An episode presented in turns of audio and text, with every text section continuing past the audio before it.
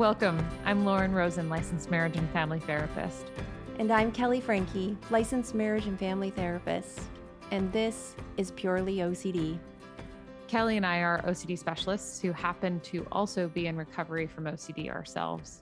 Each week, we meet to talk about all things OCD, one topic at a time. You may notice we try to bring a little levity and humor to our discussion around this deeply painful disorder, as this has been a very powerful tool for our own recovery as well as our clients. We tend to cover obsessions, compulsions, and exposures. There's also a Q&A at the end. If you would like, you can join us in the future. We meet on Mondays at 12:30 Pacific Time on Instagram Live. And if you do find this podcast helpful, please leave us a review so we can gain more visibility to reach more people like yourself and help spread awareness of what it's like to live with OCD. Quick reminder this is not intended as therapy or as a replacement for therapy. This is for educational purposes only. So, without further ado, here is this week's episode. Welcome back to this week's episode of Purely OCD. Uh, and we will be talking about self compassion once again, ladies. Part and two. There was so much to talk about with self compassion that we had to make two parts. Oh, Pismo Beach. I lived there for a very short period of time. Yeah. Um, yeah. So, So here we are, Point two, uh, part two. Sorry, part two, part part duo. No, something like that. dose. Wow, Dose. dose or Well, duh. do okay. wow. Wow, we're off the rails already, and We we're only off. one minute Yes. in. So This is why we do it on Monday because then we are excuses like it's Monday. Okay, coming back. exactly coming back. So if anyone has any questions, throw them in the question mark area. We do have some left over from last time uh, that we want to get to. But I know one thing that we didn't get a chance to talk about last time that we both thought would be good to talk about is um, is loving kindness meditation and how that can support self compassion. Um, should we start there? Yeah, let's let's let's do it. Um we have a fair amount of people here. I am just curious, you can send like a thumbs up if anybody's fam- familiar with it or have tried it. Um and maybe sharing what your experience is like as well Yeah, while we're talking about it because it's think good to have great. some some interactions with you guys. definitely. Um, but yeah, so loving kindness. Lauren, do you want to sure. So, start yeah. and I'll add in? Sure. And you, I- think you have some interesting stuff to add in about the loving kindness meditation. Like, or did we talk about that on the live last week? I can't remember now. We may was- have, but I don't think it was anything formal. Yeah. But you had talked about um, Thich Nhat Hanh. Was that on the live or did Yeah. So how he's redefining self-compassion, like the word love, that it's actually it it actually genuinely translates as um hold on one second. mm-hmm. It shoot. all good? So I know I remember you saying that the term loving kindness should be, according to Thich Nhat Hanh, is actually just love, right? Or was it loving kindness or was it something else? Yeah, so it's it's actually it means self-love, not self-compassion, but because the word has been thrown around so loosely Right. that people have actually like misused it. So to say self-love feels a little bit um I guess diluted in some way. Well, wait, saying self compassion feels diluted, you mean, right? Well, so I guess what he's saying is that people use the word compassion instead because the love is used so frivolously. Yes, yes, so, yes, yes. So Right. he's saying, I'm going to call this self love, but Yeah. you know this as self compassion. Yeah. Um, and then he goes into um, a lot more about that and what it means. And he starts with how you practice that. Number one is the loving kindness meditation. Mhm. So, Yep. I think and I don't know that we got into this too much last time, but the this is sort of the difference between love as a feeling versus love as a verb, which I think is a really important segue into the discussion of of metta or loving kindness meditation mm-hmm. Because it's it's not going to feel good right? Like it's not going to mm-hmm. or feel compassionate or whatever it is that you associate with that that you think it's supposed to feel like. Uh, it's unlikely to feel that way in my experience that oftentimes sometimes you get that but sometimes it's it's just showing up and talking to yourself in a certain way over and over and over again um, and eventually maybe it starts to feel a little bit different. Yeah. And it's also about sending um, love to other people people that have harmed you or people you're neutral with or people you really love deeply. Mm-hmm. so it kind of does a full circle. It's um, may i be well? May this other person be well? Right? And then it comes back to loving self yes. So i guess to that end um, we're talking about the practice of metta or, or loving kindness meditation as kelly's saying we tend to use these specific phrases and these phrases become the focal point of the meditation. So whereas in a very basic uh, focused awareness meditation that's mindfulness based, we might be focused on the breath, notice when we wandered, come back to the breath. That within the loving kindness practice, we're using sometimes may i be peaceful? May i be filled with joy? Maybe may i be free from pain? May i be free from suffering? Right? like these kinds of well wishes. I'm, I'm actually saying may i be? because we're talking about self-compassion. But to kelly's point we usually start with somebody else and it's usually easier to access with somebody else. So that yeah someone of, you love right? Yeah and yeah. and they'll have you you know you close your eyes and you visualize this person and really hold them in your mind and then you you do the well wishing right may you be well yeah um but just you know just to recap in case you guys are all um here new and did, and you missed last week's episode, what we're talking about is self compassion.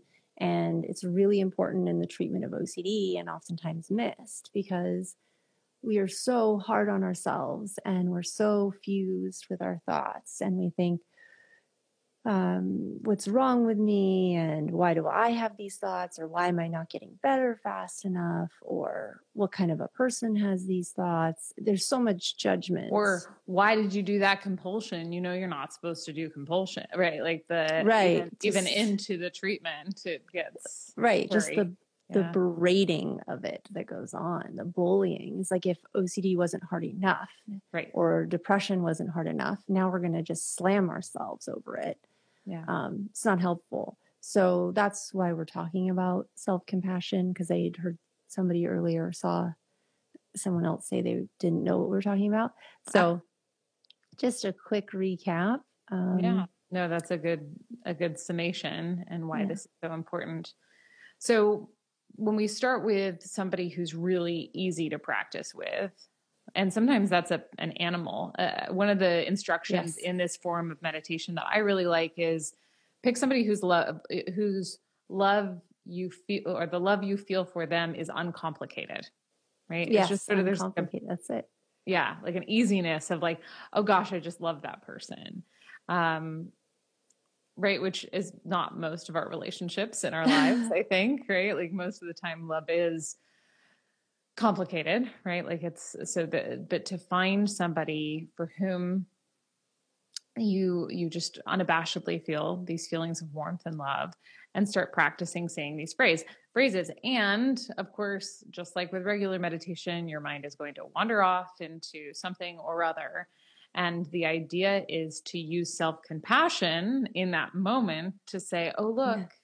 i caught myself okay yeah. well done i'm thinking but like in a very kind way, and then bring it back to these phrases. Right. Exactly. Um, and then to your point earlier, that's where you start to, you can cultivate that and then start to channel that back toward yourself uh, in some in some traditions, you start to channel that towards somebody who's either neutral or who you feel negatively toward. Right. Right. Exactly. And that's very hard to do. Mm-hmm. However, that being said, for somebody who I think, you know, this is very um, subjective, but I've held a lot of anger in my life towards people. And um, actually, that's really painful um, process when you're sending somebody who's harmed you actively loving kindness. And it's not meant to abolish them for the deeds they've done, but right. it's almost like genuinely saying, this person is very unwell, right? Like, let's use the bully who follows us constantly on Instagram. Okay. Mm-hmm. So they're always typically here. It doesn't matter if Lauren and I are here together yeah. or alone, they're here. Okay. Yep. We could sit here and get very upset about it. And we have many times. We've had discussions yeah. about it. But at the end of the day, this person is in tremendous pain and yeah. they're actively trying to harm us. So if we send them loving kindness and we say, May you be well, may you experience joy, it lifts up this burden that we're carrying around. And it has, it gives us space to really feel positivity. And uh, there's just a lightness to it. It yeah. by no means is, like I said, easy or it's going to just like, now I'm not going to feel bad. But right. it's the weight of it lifts and you feel like that is actually the healthy thing to do. This is the thing that feels good. Yes, that's the thing about, uh, I, I, think it's such an important point that you bring up here because we don't practice self compassion because it's like some sort of moral high ground. We do it because it actually, it's a much better, like, or, and this is compassion rather. I keep defaulting to self compassion because it's the, the sort of title today, but I think we when we move into compassion out of this sort of rumination around anger it's a more pleasant internal experience than is constantly just reliving how angry you are and how much this other person sucks and now to your point doesn't absolve them of anything doesn't mean we don't need to set boundaries with another person right if we're we're talking about compassion it's just what kind of an experience do we want to have in while with this other person's existence still being like the bully on Instagram, right? Like mm-hmm. the, how much do I how how much do I want to put toward that or like um focus on that essentially. Not that doesn't mean that the anger's not going to pop through though or the um, frustration and the same thing goes for yourself too. Yeah. Practicing it toward yourself. Well, and it, it kind of starts to degrade your own ability to have self compassion in a certain sense. You know, when you hold that much anger towards others, um, yeah, it kind of becomes poison and yeah, it's unhelpful. So, but either way, coming back to self compassion, it's it's such an important part for people living with OCD. Yeah. With any in general, right? But um, OCD tends to have this very critical stance of self and the thoughts that are going on. Yes. Yes, very. In fact, it's funny because we're talking about how difficult it is to practice compassion for somebody that you actively dislike. And sometimes it's hardest for people to practice compassion toward themselves more than anybody else, even their enemies, right? So it's, yeah, it it can be really tough and really counterintuitive, like we were talking about last time. So Absolutely. I and did. Oh, go ahead. I was just going to say that segues us nicely to the question that one of our yes. yep. followers last week had asked. One thing I want to mention real quick because I saw it come up is that uh, Headspace, as somebody was saying, has these types of, of meditations. And mm-hmm. most most of the mindfulness apps are going to have these kinds of meditations. So if that's something that you use that you find helpful, looking for, like I said, metta is what it's called, uh, and or um, loving kindness meditation, or oftentimes it's now branded as self compassion because they'll use these practices to support self compassion. But oh, it, really quickly too. Uh, yes, Dr. Kristin Neff on her website. Yes. She has like these open sources of meditation and exercises actually that can help access self compassion. So she has worksheets that if you go through them, they kind of help you develop like this self love and and seeing these aspects of yourself and seeing it in others. And i i found that really helpful. Um, but she also has a multiple uh, free self compassion meditations so yeah. but go ahead. Proceed. no that's solid. Thank you for for mm-hmm. sharing that resource. So did you have one specific question that you wanted to start with um, well, I thought, I think the one about how do I have self compassion for yes part of my, yeah, for, well, you read it. I, I don't remember the, uh, the, the essence of it was how do I find self compassion compassion for my brain when it hurts me so much, when right. it continually causes me so much pain, and it's a really good question. And do you want do you want to start or shall I? Uh, either way it's up to you. Okay. Um, well, I, as a jumping off point, I think we, when we talk about OCD and anxiety disorders, we're quick to go to like, they're the mean guy, right? Like they're the bully. They're, they're the bully. They're so awful. And I, I think honestly, it's a mischaracterization, even though I totally understand why, because uh, I've, I've used that characterization too before. But I think that at its core, anxiety or OCD is about a deep, deep fear of being unsafe. And so if we start to look at this part of us that's constantly calling out all of the potential pitfalls in our environment, um, as as really just being overprotective and misguided in the way that they're trying to help us that's right, like what if something bad happens to your child? What if you do something? What right. if you never get better? It's that those are the what ifs just to clarify. Yes no good clarification. Um, so if there are these what ifs coming up that um, that you don't necessarily need to see that as this demon that's inhabiting your mind that's trying to torture you because that's not really what it's after. What it's after is your safety, your sense of safety. Now, what it doesn't know uh, is that this is a really poor way of getting a sense of safety is trying to follow these different questions and perpetually figure them out. But if we look at it from that perspective, I think it's a whole lot easier to access self compassion than it is when we look at it as like this evil within us that's you know just trying to harm us. Right. It's like this overprotective uncle, as I think Dr. Steven Phillipson talks about, is yeah. he's on he's got the shotgun and he's on the uh, porch protecting you.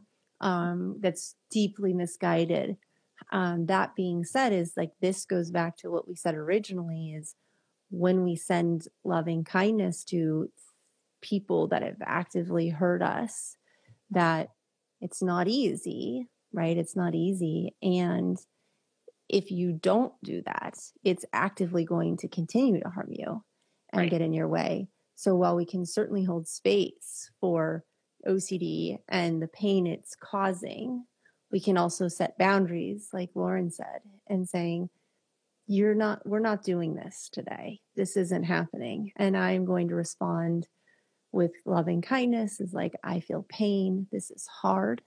Mm. right? This yep. is, goes back to last week's talk. Yep. Um, acknowledge the pain see it make space for it and send it kindness. Like anyone would feel this way the common humanity piece which is so important.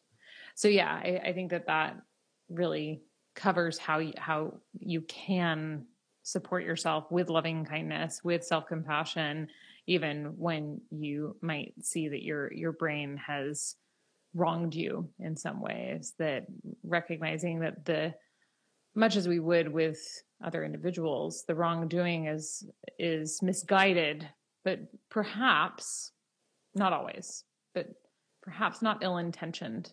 I think it's a lot harder to be kind to the part of you when you think, oh, well, it's trying to get at me. And it, it the problem is it then sets up this contentious relationship with you and yourself, um, which is not very pleasant either. it's not nice to live in your brain when it's this constant fight for, you know, who's right or right. yeah. Right. It's and I think that when I talk about this with clients, sometimes the thing that comes up is that they are hurting like this how can you say that? Like i'm in so much pain right? Um yeah. and i'm not and i'm by no means am i saying that. And trust me when i say that i often get stuck in that. I'm like i hate ocd oh i hate anxiety. I i hate all of this. Yeah. and at the same time when we do that we're getting more and more stuck and we're putting it almost on this negative pedestal like it has so much power over us now. Yeah. And we have so much more space and we go take a step back and we go i feel pain i'm uncomfortable you know the common humanity and then loving kindness. Totally totally.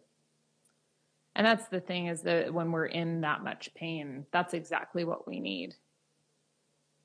Yeah exactly right? Like that's what uh, if we saw somebody weeping on the street, you know, and we happen to be walking by it, we'd ask like, "Are you okay? Is there anything that you need?" Not, "God, you idiot! Why are you sitting on the street crying? That's dumb."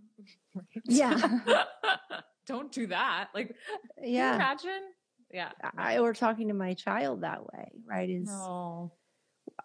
I mean, don't get me wrong. Sometimes I'm like, ah. but if she comes with, if she came with to me with a scary thought, which she has, mm-hmm. the very first thing I do is I acknowledge her pain. I would never say to her, "What is wrong with you?" Like how we talk to ourselves. Yeah. What? Yeah. Uh, yeah. Uh-huh. And what then now? when we do it, yeah, and then when we turn it on to ourselves, it's like, oh well, but I don't talk to myself that way. Yeah. Well, you better start, guys. Yeah. It's it's helpful to say the least. Yeah. Um the other thing, so one of the other questions that we got asked was uh, about guilt and navigating guilt. And I think that we were both talking about how self-compassion is uniquely supportive of of feel all sorts of feelings, but including guilt. Um, mm-hmm. So do you want to, since I took the last one to start, do you want to start this one off on like how do we? Right. So guilt is a very strong, like I guess, distressing emotion. I don't want to say negative because then we're judging it, right? Yeah. But it's a very distressing emotion. And just like anxiety, it doesn't mean that it's true, right? Like, doesn't mean because we feel a certain thing that something bad's going to happen with anxiety or for guilt. It's that I've done something wrong. Um, so it's the same protocol, right? It's the same. We're going to have loving kindness for it and leave space for it and not judge it and not fall into it and go, oh my gosh, this must mean I did something wrong. It's right. It's the same exact protocol. Absolutely. So, well, like, if we took an example, like with guilt tends to come up a lot in real event OCD, for instance. Yeah. Yeah. So if somebody's having a thought like, oh my gosh, I I can never forgive myself for that thing I did. Whatever the thing is, doesn't matter. But this comes up a lot for people with OCD is there's like one thing in the back back of their minds from years and years ago. Um, or maybe not, but oftentimes. And when that happens, if if you were that person's brain you would first practice mindfulness so to acknowledge oh i'm having thoughts uh, mm-hmm. that i'm somehow inherently flawed or bad sort of verging on the shame category mm-hmm. and the second piece would be you know a lot of people i bet who who struggle with ocd like i do have feelings of Oh, I lost your sound. There you are. yeah, yeah. So, uh, common humanity, right? Like recognizing that there are a lot of other people who are probably navigating this, who you know, it, who have OCD, maybe who don't, right? Like guilt comes up for things in the past that we might have done otherwise if we had it to do over, and then the self kindness, right? The okay, yeah, it's it's really challenging to to be with guilt, uh, and I got you and I'm yeah. going to hold your hand and we're going to walk through the guilt. It's okay. It's okay to feel this. Um, and you know how to feel uncomfortable. Yeah, exactly. Yeah. So there, I, I do see that we have another question from before, but we have some. Should I should I grab the other question? Yeah. Uh, yeah. Okay. Let me see what we, we only have. have like a few minutes. Oh, yeah. Okay. Yeah. So maybe, maybe we do one depending on. Yeah, I think that these are more general questions. Um,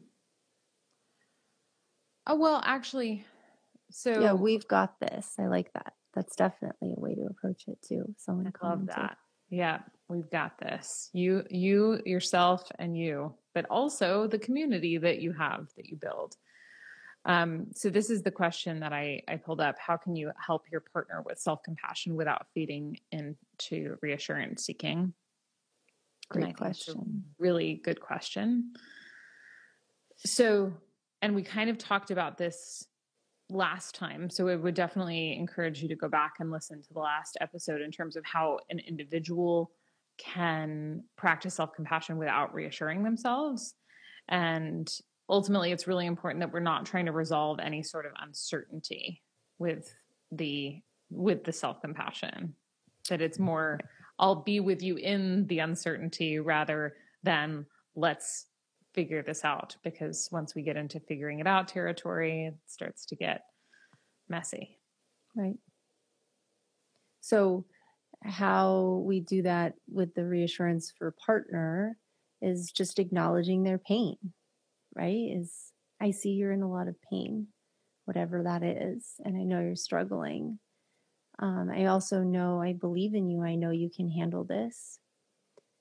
Um, if I were going through this, I would feel the same. Yeah. Right. And I'm here for you. Yeah. Or, yeah. And even if you can't, because I think sometimes a partner won't be able to personally understand what they're, what the person is going through. But to say, you know, to say like it's, it's really understandable that you're going, you're having this experience, even if you can't directly relate to what it might be like.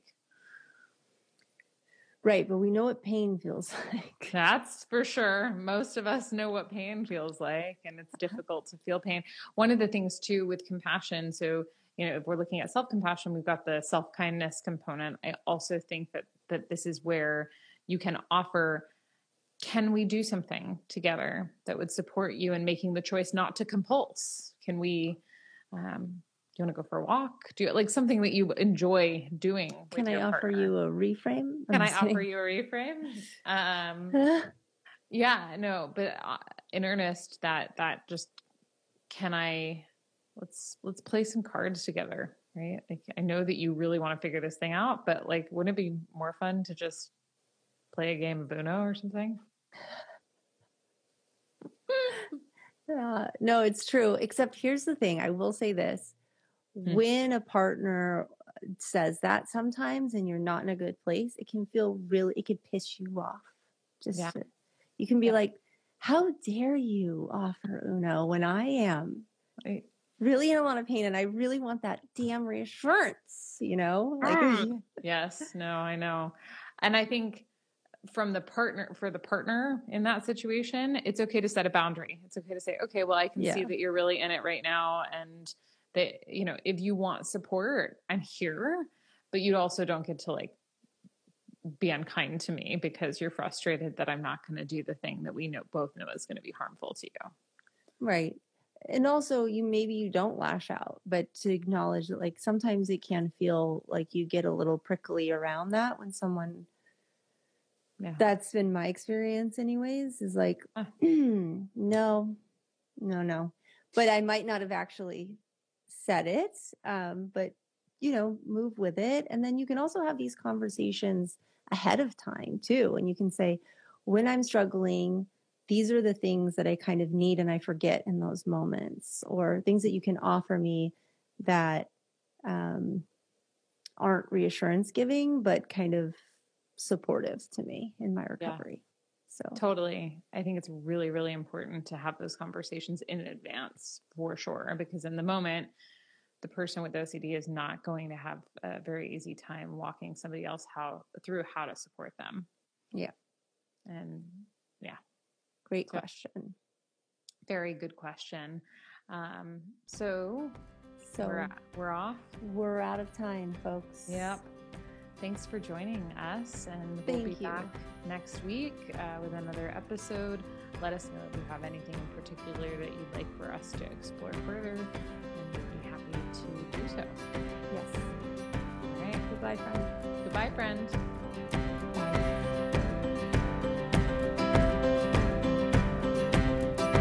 Thanks for joining us. Just as a reminder, this podcast is not therapy, nor is it intended as a replacement for therapy. If you need further support, we encourage you to seek treatment with a registered professional who specializes in OCD. If you have a moment, we'd love to hear what you think. Feel free to leave us any feedback by reviewing us on your podcast app of choice. You can find past episodes on our website at purelyocd.com. Remember, this podcast is for you, so please let us know what you would like to hear. We want to make our message as helpful as it can be. We hope you will join us in the future as we continue our discussion on all things OCD.